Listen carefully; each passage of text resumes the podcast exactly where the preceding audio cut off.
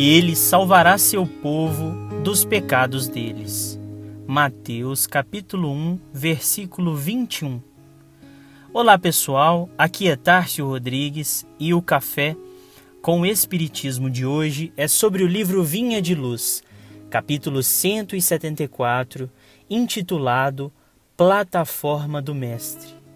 Psicografia de Francisco Cândido Xavier, onde Emmanuel vai comentar o versículo lido anteriormente, dizendo: Em verdade, há dois mil anos, o povo acreditava que Jesus seria um comandante revolucionário, como tantos outros, a desvelar-se por reivindicações políticas à custa da morte, do suor e das lágrimas de muita gente.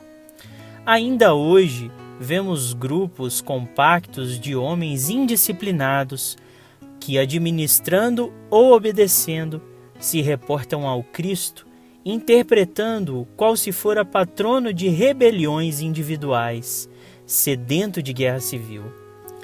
Entretanto, do Evangelho não transparece qualquer programa nesse sentido. Que Jesus é o divino governador do planeta, não podemos duvidar.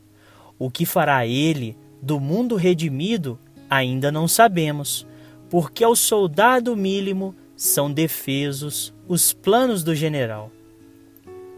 A boa nova, todavia, é muito clara quanto à primeira plataforma do Mestre dos Mestres.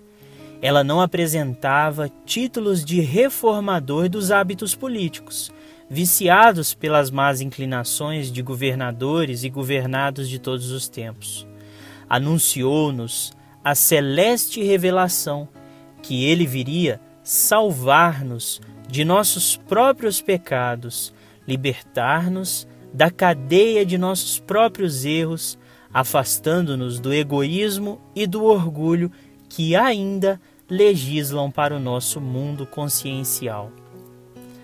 Emmanuel comenta nesta reflexão o primeiro capítulo do Evangelho de Mateus, onde lemos os versículos 21 ao, ao 23 que dizem: E dará à luz um filho, e chamarás o seu nome Jesus, porque ele salvará o seu povo dos seus pecados.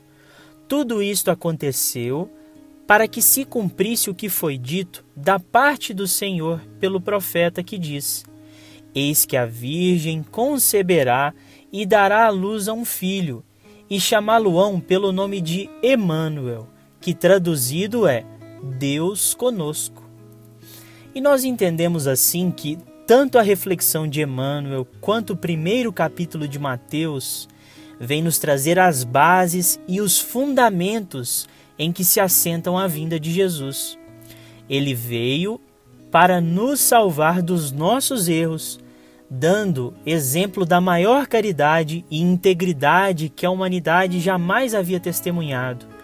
E a partir desse exemplo, é como se estabelecêssemos uma nova aliança com Deus, como se Deus mesmo estivesse conosco e seus atributos fossem a nova aspiração das nossas consciências. Nós reconhecemos, portanto, a ascendência do Cristo no mundo mas será que as nossas consciências estão voltadas para esse governo? Por isso que Emmanuel ressalta na reflexão que a humanidade se esquece da relevância da transformação moral do indivíduo, de sua adesão ao Evangelho, da mudança de seus hábitos e de seus interesses pessoais. E nos lembra ainda que achamos-nos até hoje em simples face de começo de apostolado evangélico, Cristo libertando o homem das chagas de si mesmo para que o homem limpo consiga purificar o mundo.